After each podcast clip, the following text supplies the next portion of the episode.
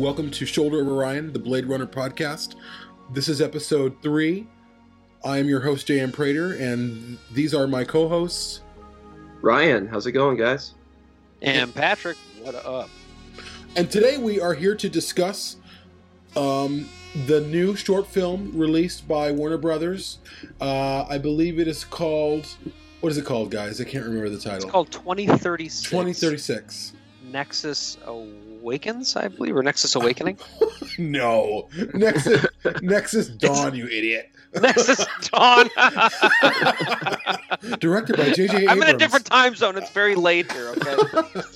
Nexus Nexus Awakens by J.J. Abrams. yeah, right. yeah, this, this is the last Nexus. This this replicant's name is Joy Smatty.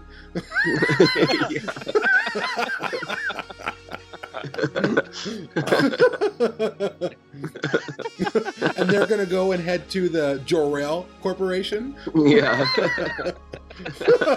Sorry, J.J. Abrams, you're just that kind of guy. Oh, oh, oh, yeah.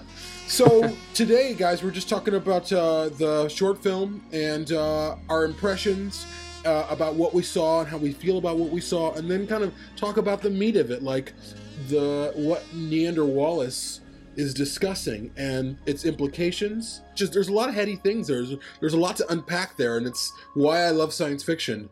Um, so, Patrick, do you want to start with your impressions of the film?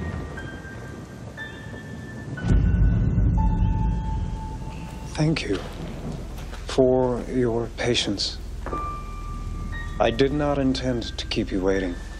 My overriding impression of it is that I'm really excited because I think it feels urgent.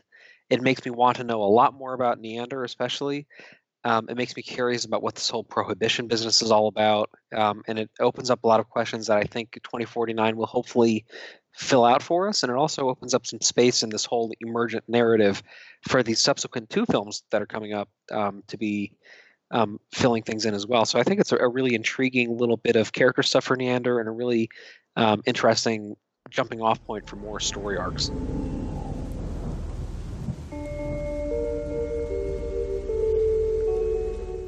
I believe in life. In fact, I have wrung more life from our Earth than ever before. What did you? What's your impression of the the film itself? Did it feel like Blade Runner to you? Did it? What did it feel like? So to, uh, no, it, it, didn't, um, and I don't I don't think that that's necessarily a bad thing. I'll, I'll tell you why. For one, this is this is uh, a different director, you know, um, and and so this is not necessarily uh, emblematic of the way that the actual film is going to feel. So I'm not like worried about it. Um, but also, this is taking place. It's an interior shot. Um, you know, it's it's a single set due to the constraints probably of budget and time. You know, the fact that this is just a little insert short film. So it's like you know, it's it's a it's a small constrained constrained set with using practical lighting. Right, you can see the light sources that they're using. Mm-hmm. Um, it's all very small. It feels like it's like you know like two cameras set up or something. Um, and uh, I'm okay with it. If, if this were, it, it, obviously like it lacks the chiaroscuro, it lacks the the particulate matter in the air. Um, you know, it doesn't feel dirty. It doesn't feel gritty. Um, you get a sense that there's stuff going on outside because you see like the spinner lights in the window or, or whatever that is. But um, but for for what it is, it's a very contained small piece that yeah, it's brightly lit. It doesn't necessarily feel aesthetically Blade Runner like, but I think from the trailers that we've seen um, it's it's obvious that that Denis Villeneuve's film is going to to um, mirror that more directly, and this is just a new angle of it. This is just its mm-hmm. own little thing to me. Mm-hmm. I think.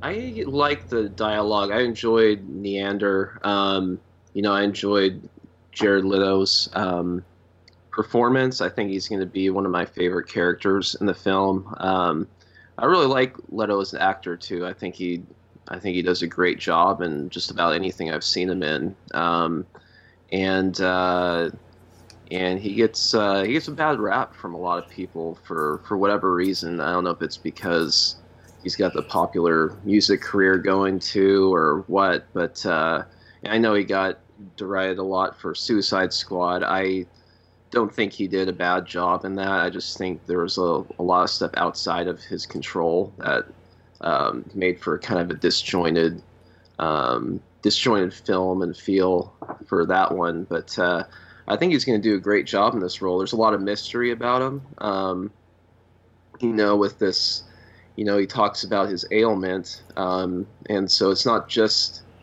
Uh, to me, it just doesn't. It's not just blindness that he's. There's something else going on with him Mhm. uh, that might Mm. uh, play a larger role in the actual film. Um, and the the part where he orders the basically orders the replicant to kill itself. Um, it uh, it reminded me a lot of the the video game Bioshock. I, I don't think. Uh, yes. yeah, Patrick's definitely played that. Um, that's one of the best games I've ever played. And there's a very there's Yes. a scene in that game that's very kind of reminiscent of. Would you kindly? Yeah, right. Exactly. Would you kindly? Yeah. Um, and uh, I just thought that was really uh, well executed. Um, on the downside, and um, you know, I just didn't get. Um, you know, I just I just felt like the the pacing was a little disjointed. Um, the editing wasn't well done. I felt like the other actors um, didn't do as good of a job as I guess they could have. Um, I think Patrick touched on some of the reasons why that's pro- already touched on why that's uh, might be the case. You know, in terms of it's probably quickly done. Um, you know, they use like I said, natural lighting, so it didn't feel quite like Blade Runner um, in terms of the visuals. So that kind of that was kind of jarring for me. It couldn't. I mean, um, it really took me uh, out of it a little bit, or it took me out of it at the beginning because it just didn't look anything like uh, Blade Runner. It didn't really look like anything from the trailers uh, for the actual film either. Um, it was just obvious this wasn't done by Denis Villeneuve. Um, apparently, it was Luke Scott, who's Ridley Scott's son. Um, you know, and I, I, guess they just, you know, he, you know, wanted to get opportunity to be involved, and um, I think in the pre uh, or right before the, the this video started, Denis Villeneuve gave a short little introduction. He said, you know, this is uh, a piece from you know a good friend of mine, so I guess they kind of know each other, and um, you know, it's just an opportunity that gives someone else a shot to kind of be involved in the Blade Runner universe, which is fine. I just felt like um, it just didn't fit quite well with the um, at least the look and feel of Blade Runner. Um, Wait, here's here's the thing because because you're right. Like, there's something inherently problematic about that. I think, and Mhm. and I, I feel like it's it's like either we would have gotten uh, like a facsimile of the Denis Villeneuve stuff, and so it would have been like, why not just have him direct these shorts, or Yeah. or in in doing something that feels different. You are setting people up to be like, wait a minute, wait a minute, wait a minute, because we haven't seen the film yet. Yeah. So like this is the first extended narrative uh, thing that we've seen from it, and it looks and feels very different.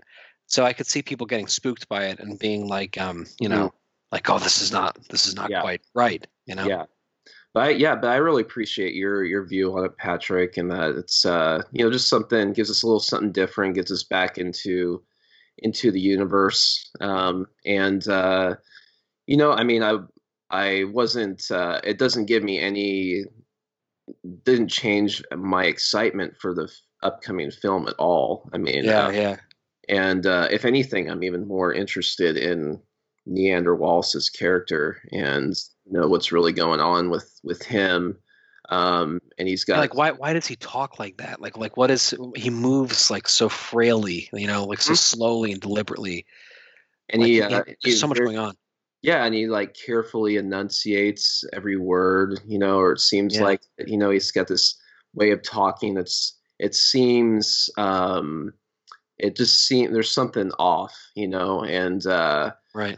And I don't know if he, he'll end up being a replicant or some something like that. I, I don't know what's the the actual what's really going to happen, um, but uh, I'm really interested to see what uh, how this is um, how he's going to play play out in the narrative. Humanity has only survived this long by crushing the Earth to suit its needs. The stars, our only hope, are hidden beyond the lives you will not allow me to create. I feel like uh, the character of Niander Wallace is already iconic. Um, he's already uh, mysterious and um, just wrapped in so much mystery. His look, his eyes, I'm already drawn into him. He feels like part of the Blade Runner family. Um, Mm-hmm. And I do really enjoy Jared Leto's work. There's a couple things he's done that I don't, you know. I think he played a transvestite or a trans a trans woman in um, that movie, The Dallas Buyers Dallas Club Buyers Club. and I didn't buy his performance at all. I felt like it Oh, was, I didn't like it. Um, Hmm. That being said, uh, I love everything I've seen from him from Blade Runner twenty forty nine. Uh, this this short film has me transfixed. I've seen it five times now, uh, maybe more. I'll probably watch it again when we're done. Um, Mhm. And yeah, I, I'm just drawn into it. I You're hooked. I, I am. I'm hooked into it, and, and uh, but I'll tell you, there's when the camera is on the chair and Niander, and uh, his replicant servant or whatever that thing is, um, The angel, I believe. the angel. Yes, uh, I feel like I'm watching Blade Runner. When the Mm. camera cuts back to all of the people at the desk, I feel like I'm in a really good ep- uh, sci-fi episode of television. Um, yeah, uh, I can totally, I totally agree with that. Actually, and, Yeah. I, and I think that those actors are overacting. Um, I think that like the Well, black. it's stylized a little bit. Uh, well, here and here's the thing too. It is jarring that we're back into this world that we're very familiar with as hardcore fans. We know what Blade Runner feels like. We know what it looks like, and if there's any deviation from that, it, it's going to be difficult for us. So I think, in some ways, with, with what you said, Patrick, I think that uh, maybe this is kind of that entry. We're tr- for them to us. They're trying to get us used to. Yes, this this is a world that you that seems familiar, but it's also going to be different. But at the same time, too, I, again, a little. I just think the actors were overacting a little bit, and I think the lighting, the lighting was like I think about um, Blade Runner in that scene where um, Deckard is sitting with Bryant, and they're watching the projector, um, Mhm. and it's a very simple set. Um, but it's all about the lighting. It's all about the Yeah. mood. And um, in this short film, these uh, these four people sitting at this desk, they're just kind of lit generally, and it's boring. Um, Mhm. and uh, the black guy with the you know with the token dreads. Uh, I just I just felt like and I they they don't seem like the caliber of actor. And a Benedict Wong has been in quite a bit. He was also in Prometheus. Or uh, just so you guys, I'm sure you guys know. Yeah. Um, Mhm. I just feel like it's there's also a difference between the caliber of actor being Jared Leto and then these kind of supporting characters who are kind of unknowns. Mm, Uh, we know who Benedict Wong is because of we're hardcore fans. Most people don't. Yeah. Most people couldn't identify him. So these there's these kind of bit actors who don't have the the the caliber of acting that Jared Leto can portray.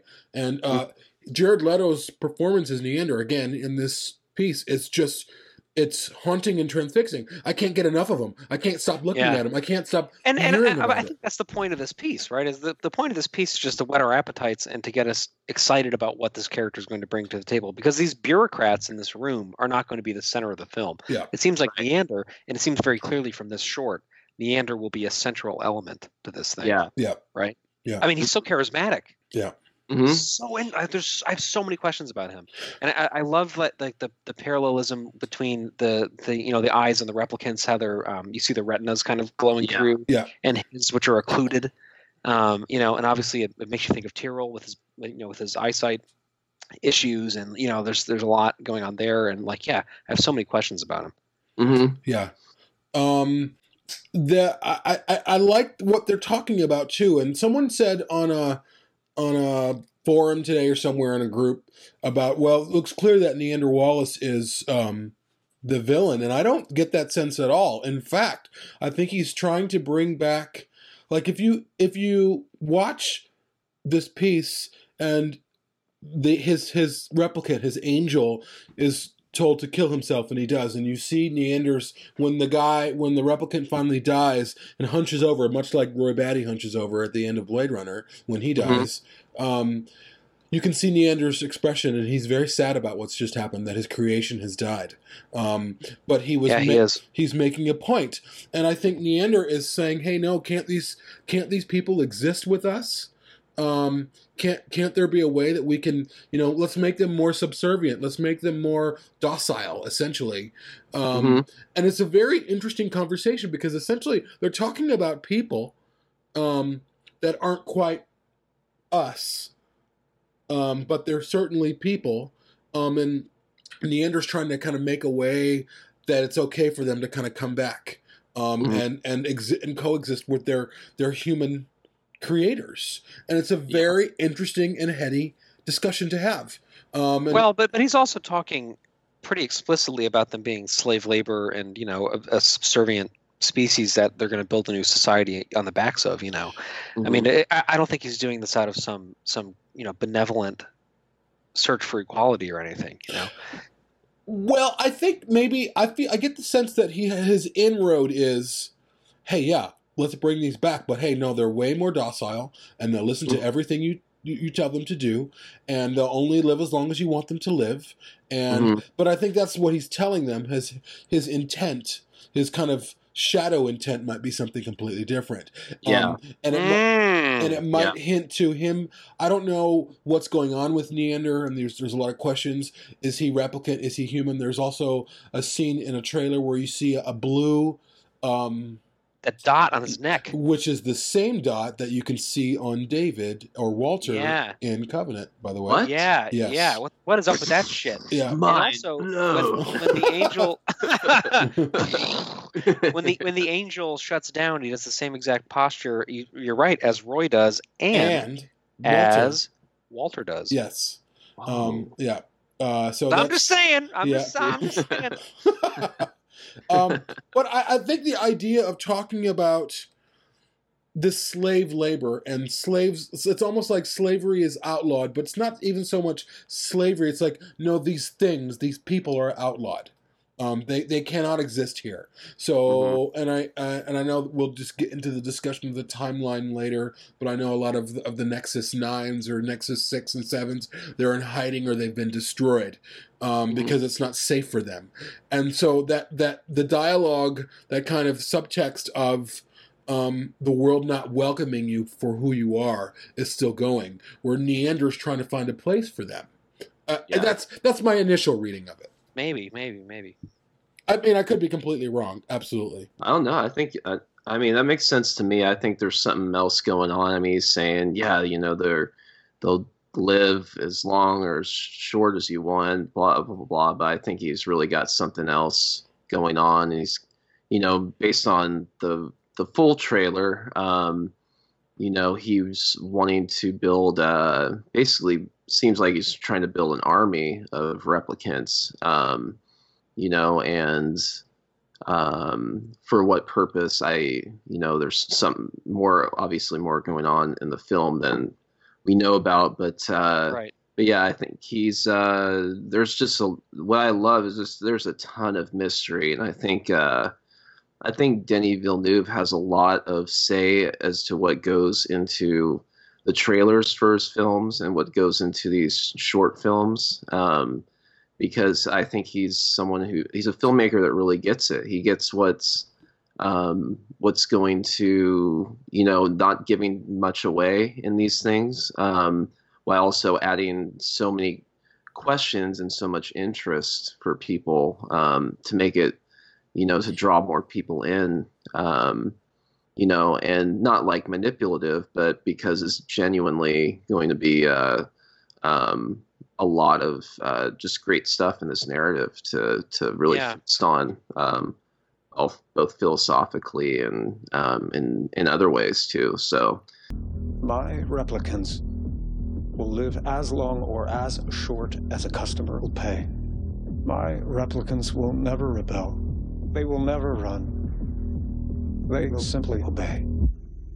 You know, I was just thinking in the tree. you mentioned the trailer. There's a moment where uh, I believe it's Niander says that um, something about he holds the key, and then Mhm. it shows Officer K's hand wiping something off of like a tree stump or something. mhm. And um, yeah, uh, what is going on with this? yeah, Like, Mhm. what, what, what? The key to what? You know, like, what, what, Yeah. is, what is this all about? yeah, There's so many questions, and and what's what's great about the marketing for this so far is that there there's there's quite a lot of it. You know, we have the Mhm. Path 2049, we have these short films, we have um, you know like three trailers at this point. yeah, Uh, we have you know the, they've been at most of the major uh, Comic Con you know things and Mhm. festivals, and a lot of time with Denis Villeneuve getting interviewed, yeah, a lot of exclusives. Um, and yet nobody knows anything. You know, we're, Yeah. we're all still we're just sitting here like idiots, you know, speculating about everything, not having any Yeah. idea if, if it actually matches up. Yeah, I, I think that that is great. I love it. Yeah, I mean, I'm thinking like with trailers for Prisoner, Sicario, Arrival. Like, I went into every one of those movies.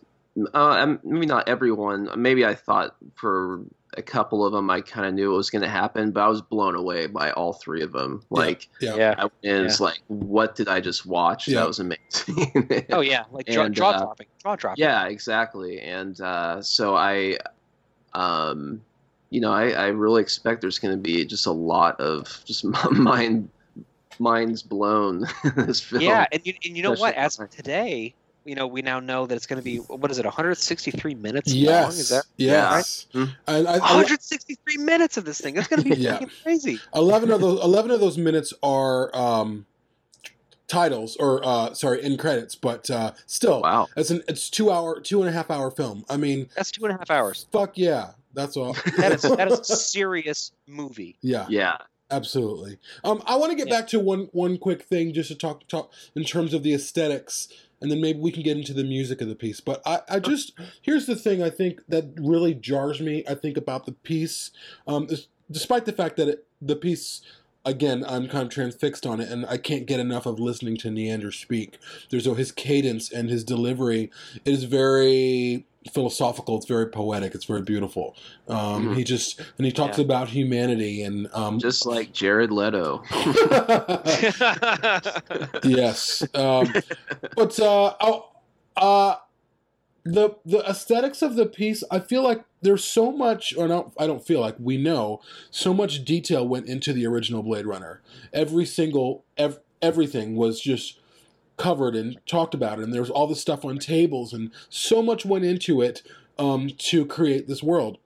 Yeah. And then we're given this kind of somewhat bare room with this beautiful chandelier that's kind of Art Deco, Art Nouveau, which kind of hints back to the Blade Runner uh, kind of pedigree, or I should say the, Bl- the Blade Runner legacy of having that feel that kind of the old and the new together.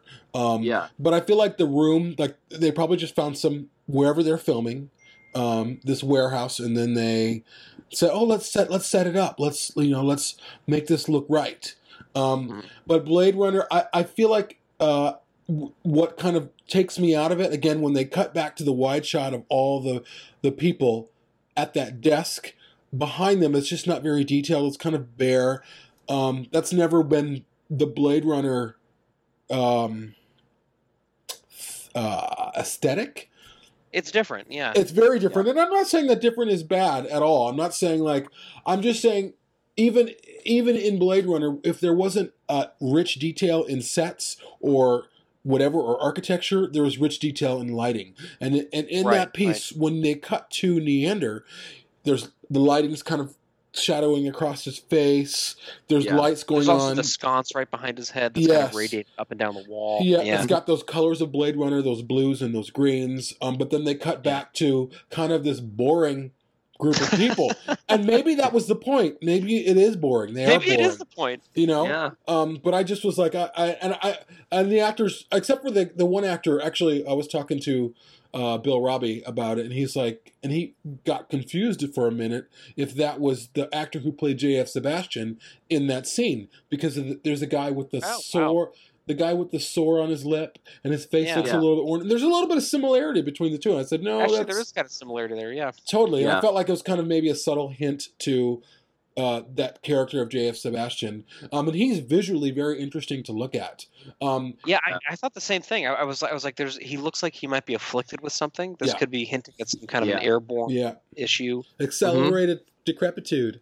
Um, Yes. That's true, actually, because uh, Niander Wallace um, talked briefly about there's something affecting humanity that's yes. you know species is dying out, or I, I don't know exactly what he said, but uh, yeah, something about like like you're dying and, and you're you're turning to the the hermit, you know. right, yeah, exactly. So, yeah, right. so I think there was some kind of mass, maybe some mass affliction or disease, um, contagion that's killing off humanity, and uh, we'll see how that you you know how that plays out in the act, you know in the actual narrative. So Right. but, and they, uh, they talk about hunger too. Uh, if if people Right. have looked at the timeline of events that's um, on the official Warner Brothers page for Blade Runner twenty forty nine, they talk about Niander Wallace engineering uh, food because there's so much hunger going on, and he says, "You guys remember what it's like to be hungry, don't you?" And Niander Right, Wallace was right. really the savior of that. He he swooped in and he shared his patents, so it was free for everyone, and he Yeah. kind of eradicated hunger. Um, Mhm. Right. and there's the discussion they're discussing the prohibition of replicants and they're like oh but this isn't up for debate or discussion and he goes yet we're here discussing it um, Yeah. Right. Right. which i thought was you know and you know he's talking about like our human footprint and what that means and kind of he kind of goes lofty about our the you know the human's footprint in the heavens or whatever it's a great quote that i'll probably Mhm. include in this episode um Yeah. but uh it's yeah i i i, But get so so here's the thing with that with that room. If if I can go back to it for a second. sure um, is that is, so yeah i agree it looks very bare bones it looks very different um, it looks it looks sort of like just sort of uh, like a vacant room on a set somewhere but Mhm. there could be a reason for that and if you if you look closely at it there's a lot of, of uh, technological anachronisms in the room so Yeah. for example um, benedict wong's character takes out a stopwatch like a mechanical stopwatch um, and they, they write their notes on uh, paper you know with pencil uh, and uh, the, the the lighting is very much current technology. It doesn't look Mhm. like it's you know, anything especially elevated. Uh, there, there's actually no signs other than this replicant that we're living in, that we're seeing some kind of an advanced society. Wh- Whereas, uh, you know, this is pretty far out from from where we are today and from where the events of 2019 happened. You know, yeah. so it's like you would think that things would have changed, but um, because of all of these cataclysms, apparently they haven't. So, so this could be more of a bunker than anything. You know, True. they might be basically in a protected underground room, and you can see like you know, there's almost no light coming from outside. The only external light source is this like window in a doorway yeah. with this, the spinner or something is parked outside of it Mhm. Mhm. um, and uh, and and it it looks like they're in hiding, or I I mean, also like Niander has to be brought there. You know, like it, it's it seems like it's a protected location of some kind. So Yeah. they, they might be trying to actually, like, you know, like Luke uh, Scott might be trying to evoke a sense of uh, of a bunker. You know, of some kind of a of a protected chamber. And if you look Yeah. closely at the the walls and things, there's um, it's a very uneven texture. It actually reminded Yes. me a little bit of like the moisture farm. Um, you know, the it looks almost like it was made by um, by hand. You know, like almost like Pueblo or something. Hmm. Um, and and and I, I I'm not saying it to suggest that it's the work of some sort of handcraft, but because I think it's deliberately rough hewn and imperfect, and but not in the stylized Blade Runner way that we're used to seeing things that are decrepit Yeah. uh, but more in a in a way that's actually like uh, th- this is the best that they can do given very limited resources and very limited Yeah. money and very limited survivable space. Yeah. You know? right. Yeah. Yeah. And I, I think the aesthetic of, of Blade Runner too, I, and I think about how we live as people today. The aesthetic of Blade Runner is always the old with the new. I mean, it's if I think Yeah. about Blade Runner, it reminds me of the 1940s, it reminds me of the 1980s, and it reminds me of the future. There's all of those Yep. things kind of happening at one time, mm-hmm. and I think Yep. society is kind of there now, where we are, are we're a mishmash of the 80s and the 90s and the 40s and the 30s, and there's all these different trends happening, and yet we Mhm. have technology um, in our palm of our hands, or the iPads, or the iPhones, or the you know the the cell phones. So we're we're we're in this mishmash. Like I'm looking at my room right now, and I, I collect a bunch. I collect vintage boxes from like the 40s, like wooden boxes, and they're all over my my living space. And I have like Yeah. old cameras, but at the same time, I have you know high high end um, electronics within this Mhm. space as well, Mhm. like my uh, flat screen high def or you know 4K TV or whatever. Um, and that's Yeah. within all of those things. So I think we're really reflecting that, and I can see that too. And I don't even think. Um, I think really what even we might be experiencing in terms of us being jarred is we're experiencing the world of Blade Runner for the first time since 1982 it being Yeah. new and uh, the technology used to shoot these films are different um, they're cleaner they're gonna be cleaner there's no way around it the stock of film that they used to to uh, shoot Blade Runner is very, you know, the, the, I don't even know if they used film to shoot Blade Runner of twenty forty nine. No, it's de- definitely got to be digital. It might be. It might be. Um, um, although maybe not though, because he's a purist. Though. Has he's shot, a purist. Yeah, he shot in seventy millimeter before. Um, but, but also, like, like, if you look at this, like the even things like the aperture depth is different. Like in the shot where. Uh, where Niander instructs the angel to, to cut himself, like the the aperture, it's it's so shallow that you see the at you see the um, the glass which is near to the frame of the camera yeah.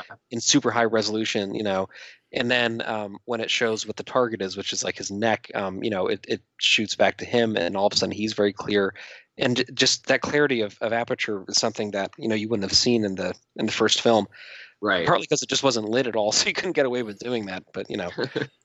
and um, and Ridley Scott was hiding a lot too in his in his right. uh, his lighting decisions. Um, like right. in the the Bradbury building. I mean, that mm-hmm. building is lit. The building is pristine. It's old, but it's pristine. Next, I want to discuss the music because music is always a very important. Music has, has been has, has kind of synonymously been or maybe that's not the right mm-hmm. word. It is it's always been like when you think of blade runner you just don't think of deckard or rachael or tyrell or roy.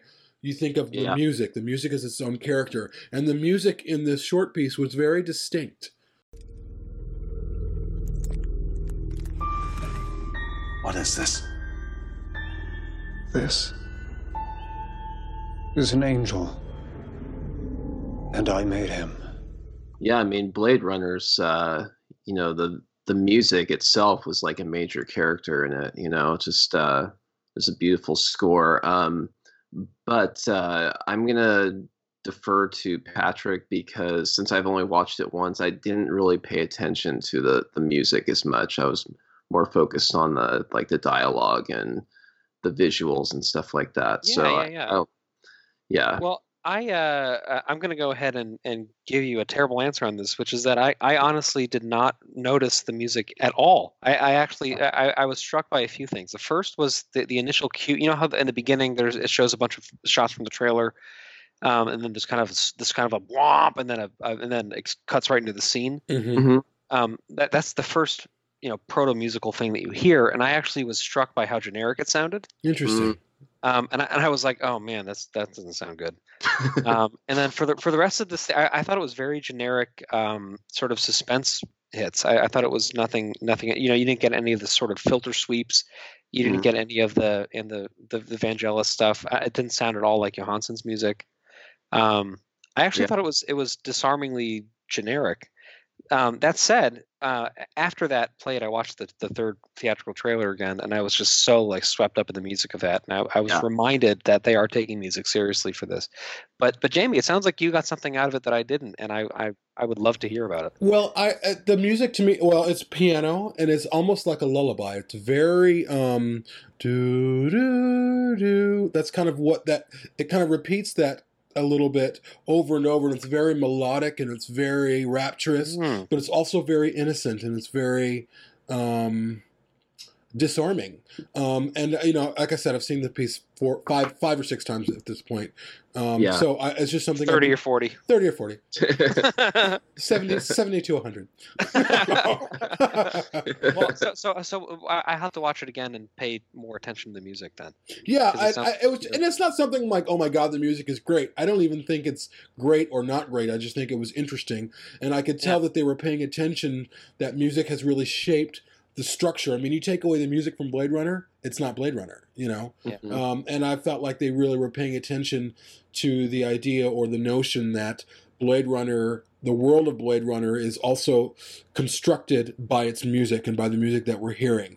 Um, and I thought was interesting. Um, on as an aside, I want a, a bit of tri- not maybe not trivia, but you think about the name Niander Wallace, and it's spelled N E A D E R, and what's very similar to Neanderthal. And Neanderthals yeah. are the species in between the um, the original um, cavemen, essentially. There's a more uh-huh. specific name, and and the Homo sapiens. So they're the they're like the link between. So mm-hmm. I feel like his name represents the replicants, which are the link between humans and some higher being. Ooh. Ooh, I like that. and maybe and, Mind blown. That's cool. I like that a lot. Yeah, and 'cause you're right, maybe- because, because Neanderthals were the ones who stood up, right? That's the whole Homo Yeah. erectus. Yeah. Is that is that right? Yeah. I, I feel like we're going to get a lot of angry letters about this from people saying that we need to study up on our primordial history. I know. Well, I, I- I- don't quote me on that. I don't know if they were the first to stand up, but but that's a good, that's a very good point. But and also maybe even Niander himself is that higher species. He is and and maybe yes it looks like he's blind, but at the end of the piece, what does Niander do? Do you guys remember? Yeah, he looks right right up He looks the right up. He's not Yeah. blind. He think they think he's blind. He's not blind. I don't, that's my that's my Yeah. That's my I- I- it- theory. it- that's obviously very intentful. The fact that it ends with him looking very very directly at them. yeah. or he's Um, got some different kind of sight that you know it's um i don't know because sometimes people that are legally blind can still see shapes or they might see something um you know maybe maybe his affliction whatever it is has some kind of effect on his sight that's not complete blindness but it's just something else or maybe Yeah. or maybe he's got special eyes that you know that he created for himself or i, I don't know Who Right, knows? because if he's a guy who can single-handedly cure world hunger and can engineer Yeah. the Nexus Nine, you'd think he'd be able to fix his own eyesight, right? Yeah. Right. Yeah. Especially given the fact that Blade Runner is all about vision. Like it's always been. Mhm. Like, I mean, the symbol of of Yeah. Tyrell is is an owl. You know, like it, that that is that has been the fundamental thing Mhm. Symbolically this whole time. So like, yeah, you're right. Like there's definitely more. He's not just this blind Homeric sage. There's Yeah. something else Yeah. going on. and there, you know? maybe and maybe Niander's uh he's he he says my affliction and I think he might I, again who knows I could be I could be completely off but maybe it's he is positioning what he really is as an affliction because at, Mm. on sight it looks like our eyes perceive this man is blind when in fact he is augmented he is aug- an augmented replicant and human right. and that's Right, the future of right. humanity Al- Although, although when he when he comes into the room, he's guided to the chair by the angel. yeah which that? could be completely an act it could be an act, but but but why would he be? Oh, maybe that's why he looks up at the end. yeah Maybe scaring them. i Um, really want to do the mind blown thing I, I Hold think we on. need, a, we need a sound effect for that. yeah can we add sound effects Yeah. no, no. yeah um, what's, I, yeah, I, I, I, I. So anybody who hasn't seen this piece, um, I really, really recommend that you do. Again, I'll, I'm going to watch it again when we're done. To be honest Yeah. with you, uh, on, on my big screen, um, and I think also I feel so excited, even though this scene and there's some weird things with the editing too, Ryan, that you mentioned. For me, yeah um, the editing does feel a little weird, and there's parts where you. I was listening. I was watching it with headphones bef- during uh, before we got back onto the Skype call, um, and I can hear differences in Niander's audio, where it sounds Oh, sa- okay. sounds recording, and it sounds like ADR, and then it sounds like maybe they record. Oh, really? You know, yeah, it- and there's Oh, weird. man. It was very strange. I should have Um, watched the headphones on. I didn't pick up on any of that. yeah uh, you're, you're you're the music guy. What the fuck? I know. I know. It's been a, it's a busy day, Uh, yeah, and you're recovering from a cold, so your your and I'm also your sick, yeah. audio or your Yeah. ears aren't going to be the. I can't, uh. can't I can't even tell if I'm talking to anybody right now. I'm just- You're not. no, but, but it, it's funny. Like you talk about ADR. I mean, there are scenes in Alien that are so, are so the ADR is so Wrong obvious. podcast. and it's like you know, I, no, I know, but I'm just thinking like uh, I was just thinking about this when we watched it again the other night. I mean, I mean, it's amazing how how many films uh, end up having these like huge ADR and inaccuracies. You know, and they yeah kind of on with it. But uh, I, I I will go back and listen for that more specifically. Hey, Yeah. before we close this out, can we? Uh, there's a couple of thoughts that people posted on the uh, Shoulder of Orion Facebook page about Mhm. this. Maybe read a couple of those. sure Yeah, go ahead. Um, I can do the first one if you want. Th- These are uh, over in that in the chat if you guys want to pull it up. So the first is uh, from Alexander House, uh, and w- so the question was, what do you think about this new short that was just released, 2036? And uh, you know, what are your thoughts on it? So uh, Alexander House says, I like it, but it seems like Wallace is going to be more of a straight up villain that you can't really empathize with. Unlike Batty, uh, you could get why he did what he did. I'm Mm. personally fine with that. It's a new story with new types of characters, and I can't wait to hear your guys' thoughts. So thank you for that, Alexander. Um, Yeah.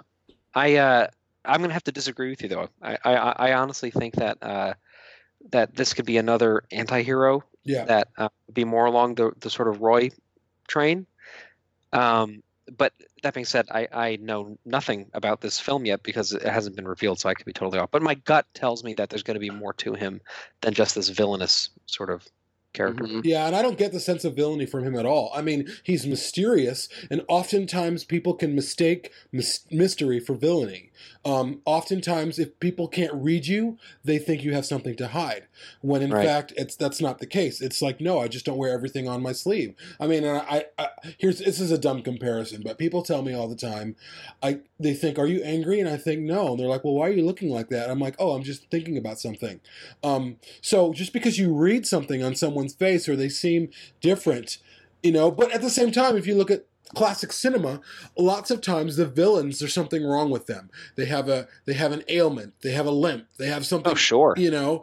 Yeah. Um so Go back to Richard the Third. totally or they're black or they're or, or a different color or they're you know they're a weird combination of male and female or something so i think there's this we have this nature as humans to something that's different might seem ad- adverse to us but that's not the case just because they're different and they sit, sound different or they look different doesn't mean they're the villain or the bad guy it just means they're different and you have to get Right. to know them first then make a decision Yeah. Although, to Alexander's point, you know, you, you do see. So, for one thing, um, Niander does make a, a replicant murder himself in front of everybody. yeah You know, it's pretty horrific.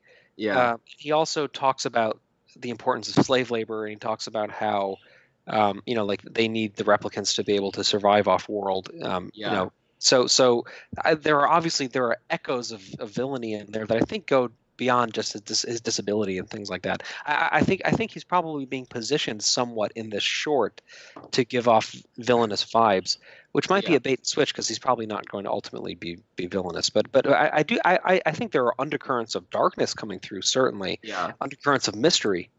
Um, but I, I personally, uh, just like you, Jamie and Ryan, I, I don't necessarily see him as an outright villain. At Yeah. This, I And- think he's. a- go ahead ryan go ahead ryan Oh, I was gonna say, um, yeah, I think he's gonna be a lot more complex and complicated than just a straight villain. Um, you know, I was just uh, actually just watching um, the film Predestination Oh, I again love the it. other day, and yeah, I just love it. Um, have you seen it yet?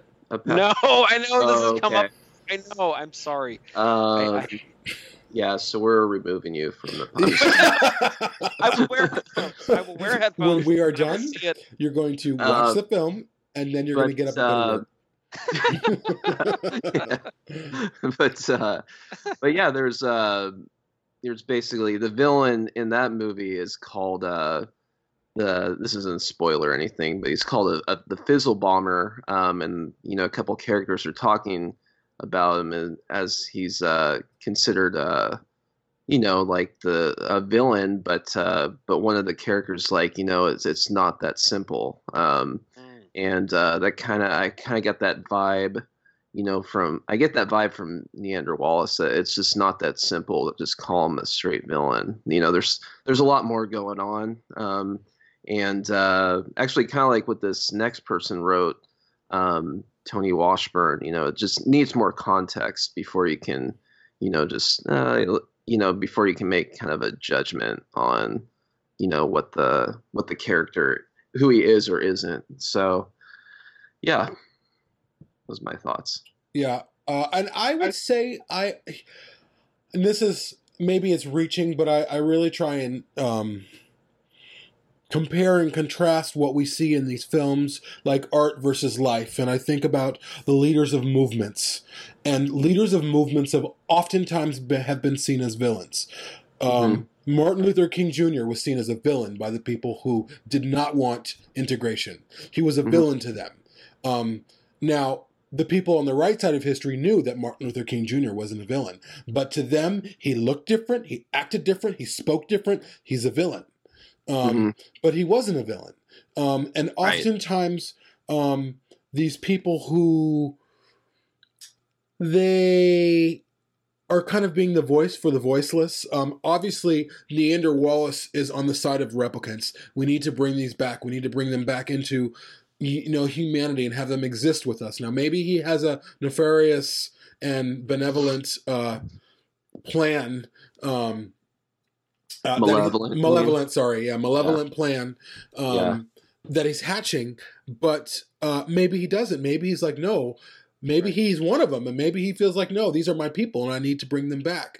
Um, and I, and I don't want to get too political, but uh, because there's so many layers to this, the world of Blade Runner, I think I like, I think of like movements like Black Lives Matter, Black Lives Matter, or all these other movements, and they're seen uh, as uh, the leaders of these movements are seen seen as the villain. They've been they've been articulated into no, they're bad, they're bad, they're bad, or Mm. they're just as bad as them, or just as or whatever. And whatever. Again, I don't want to get into the discussion. It's a very complex discussion. We're here to we're here to talk about Blade Runner. But what I'm trying to say Well, no, is but that that's a good. It's a good point. I, I mean, you know, Jesus was crucified, right? I mean, Yeah. this has been going on for a long time. I Yeah. mean, you know, pe- people who try to speak up for downtrodden, um, you know, members of society are very often villainized. It's just funny because I, I'm not getting that from from Niander. Al- although I don't think he's, you know, necessarily malevolent.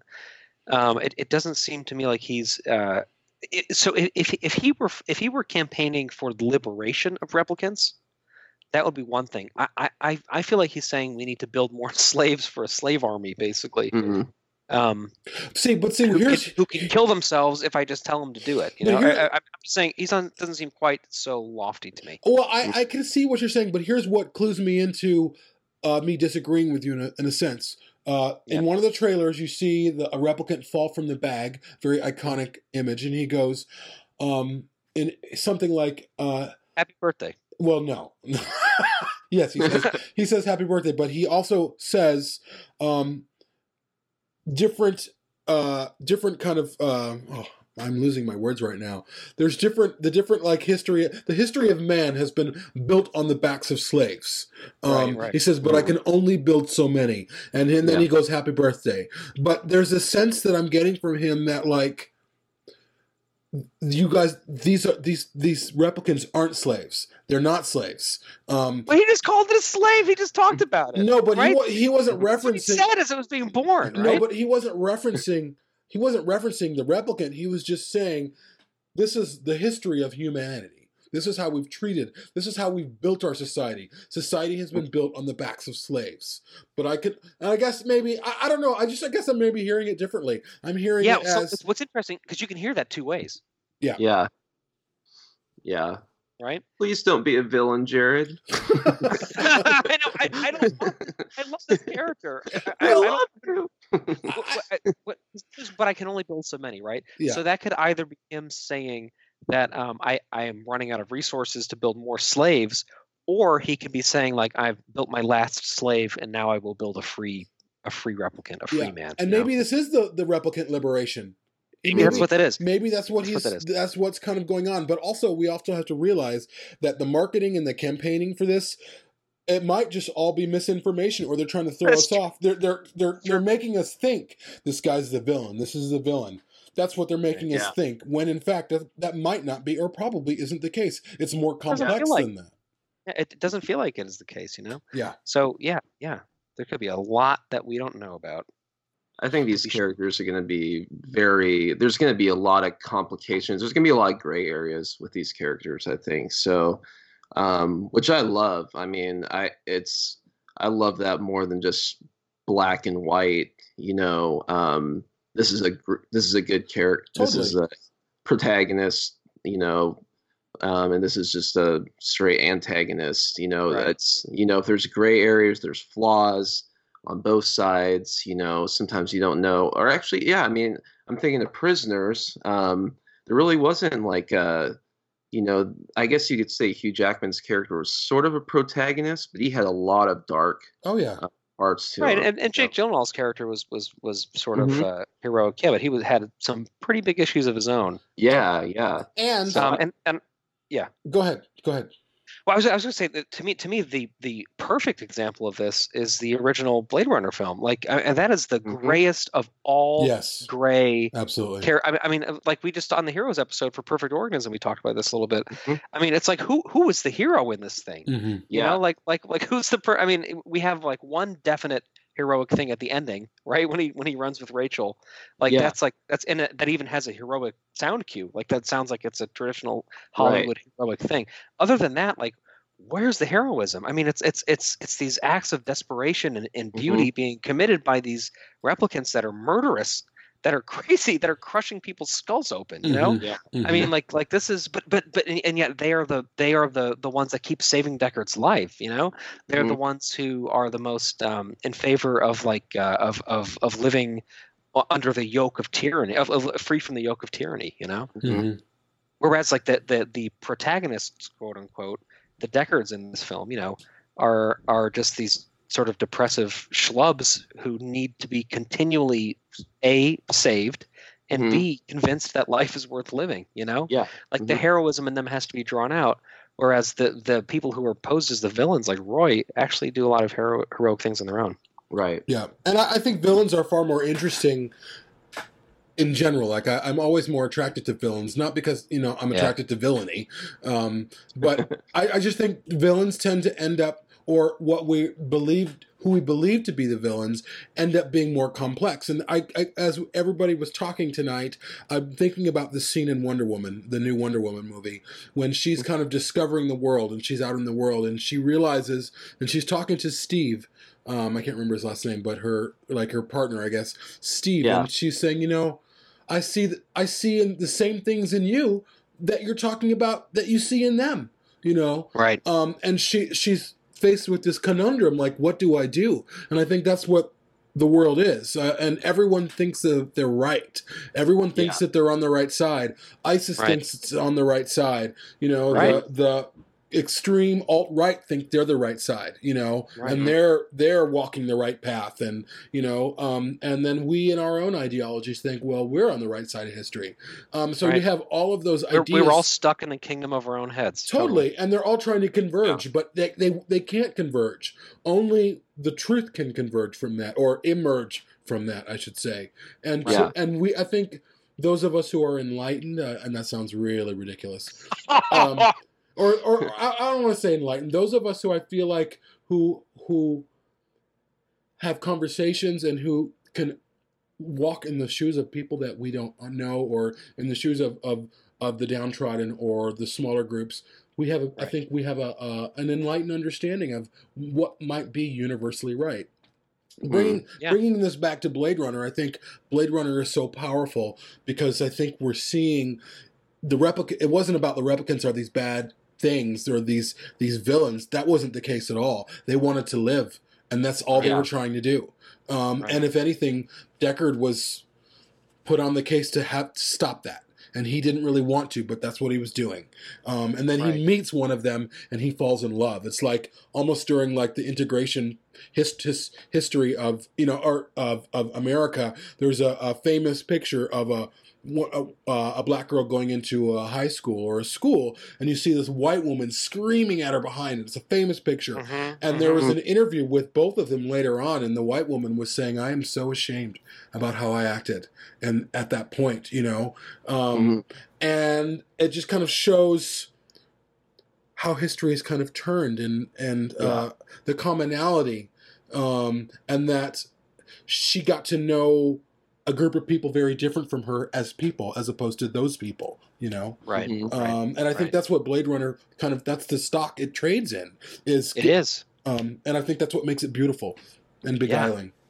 and I, I hope we get a lot of that in this new film Me too. especially be, because we, we live in a time where there is so much to uh, digest socially yes. Yeah. and geopolitically and in terms of um, you know conflicts around the world uh, not not not even just to mention things domestically but you know all over the world we have these these really really serious issues and uh, and and I think film is a wonderful way to create poetry that speaks to that and Mhm. gives us a mirror to view it through you know Absolutely. and uh, and and and, Bla- and the original Blade Runner to me is an evergreen metaphor for what it means to be subservient, what it means to be free, what it means to be an individual, what it means to be part of a society. You know, all these these incredibly universal themes, and and this is Yeah. that, I think a, a new chance to really re-examine those things in the context of an increasingly divided world. You know? And and this film, uh, to leave it on, I know we probably should wrap up, but really, I. I, I don't know what we're going to see. I don't know what's in this film, but I know just based off the trailers, she's uh, what's her name's character, uh, Robin Wright's character, is talking about a wall that separates kind. You say that there's no wall, you have a war. And really, Yeah, right, that's right. as a society, that's exactly what we're dealing with. We're dealing Right. with proverbial walls and literal walls. And yeah, and. Yeah. and there are people out there who are terrified that those walls are about to be knocked down and we're all going to be one people and they're like no this country belongs to us and our people and they don't belong here i mean that the idea of replicants not belonging on the world is exactly what we're hap- is happening in this country today there are people out there saying these people don't belong we belong Mhm. Yeah. here they need to send them somewhere else send them back to where they came from we're having this discussion right now and i feel like this film could be a powerful tool in in discussion and healing and maybe that's Mhm. a little bit uh too too grand of an idea but that's No, but it's not. It, it's don't think I, so. I, I think. I think. I think that it is, and, and I say this as a as a as you guys are as well as a creative person. You know, in my particular creativity coming primarily through my music, Mhm. it, it is irresponsible to me at this point to not engage social issues with our given art form because if we don't then we're not being relevant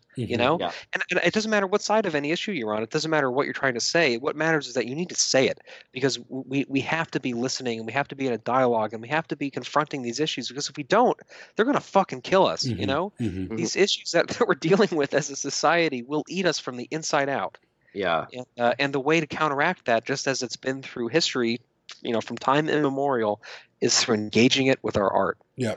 And Mm. and Blade Runner uh, is is a major Hollywood film that is specifically set up metaphorically to deal with things like this. And, and I hope that it says some really nuanced Yeah. things and engages conversation. I don't think any of us are living under some sort of, you know, false hope that it's going to change the world. It's not going to do that. It's not like this movie's going to come out and everybody's going to be holding hands and singing, you know, share the world of Coke, you know, again. Share the world of Coke yeah but but but but what but it becomes part of a larger dialogue of things where people are engaging around things that are hard to talk about and things mm-hmm. that are hard to realize and, and and it gives us a prism to view ourselves in a way that is is heightened and yet more intimate you know Yeah. like it, when you watch like like jamie you've said some tremendously eloquent things about deckard i think um, Mhm. and, and among them has been um, that Deckard feels like an outsider, you know, like he, he's in a, in a city of 120 million people, and yet he's the most alone person you can imagine, you know, Mhm. and and that and that and that is a that is an, an ineffable thing that we all feel from time to time. We all feel sometimes like we're on the outside, but it's it's hard to talk about it in a way that doesn't feel trite or doesn't feel like emo or doesn't feel you know on the nose. With with Blade Runner, you get this metaphor that allows you to say that in a way that that feels really genuine and honest, you know, and you're able to look at yourself and be like, man. Like that's what's been wrong with me sometimes is I Mhm. felt like I've been on the outside, yeah you know, and, and it's a new chance to re-engage with that stuff. Yeah. Yeah. Well i say that's a wrap guys yeah. Yeah. Wrap. Thanks so much for listening, everybody. Find find our i our our podcast on iTunes and uh, Apple Podcasts. Uh, it is available there, and uh, yeah, we'll talk to you guys later. Yeah, thanks. All right, Thanks, everyone. Human action resounds in the heavens. The bell echoes above. What we decide here today